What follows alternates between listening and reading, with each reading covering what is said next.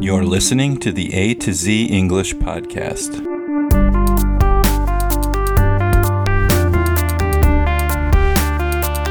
Welcome to the A to Z English Podcast. My name is Jack, and today I have another episode of This Day in World History for November 24th.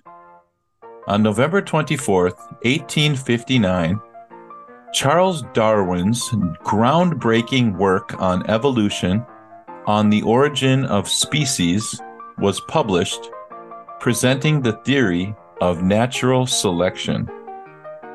On November 24, 1963, Lee Harvey Oswald, the alleged assassin of President John F. Kennedy, was shot and killed by Jack Ruby in the basement of a Dallas police station. On November 24th, 1971, a man using the alias D.B. Cooper hijacked a commercial airplane, extorted a ransom, and then parachuted out of the plane over the Pacific Northwest. His identity and whereabouts remain unknown.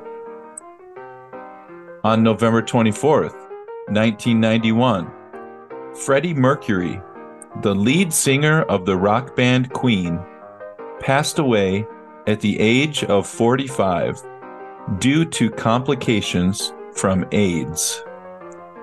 On November 24th, 1999, Sega released its Dreamcast gaming console in Japan. It was the first in the sixth generation of video game consoles and introduced several innovations to the gaming world. And on November 24th, 2012, an Egyptian brokered ceasefire ended eight days of intense fighting between Israel and Hamas in the Gaza Strip. Remember that historical events can vary in significance, and these are just a few examples from different years. And if you like this episode, leave a comment on our website, a to z englishpodcast.com, or send me an email at a to z English Podcast at gmail.com, or better yet, join our WhatsApp group by hitting that link below and becoming a member of the A to Z English Podcast group chat. You can talk to me and other listeners of the podcast in the chat group.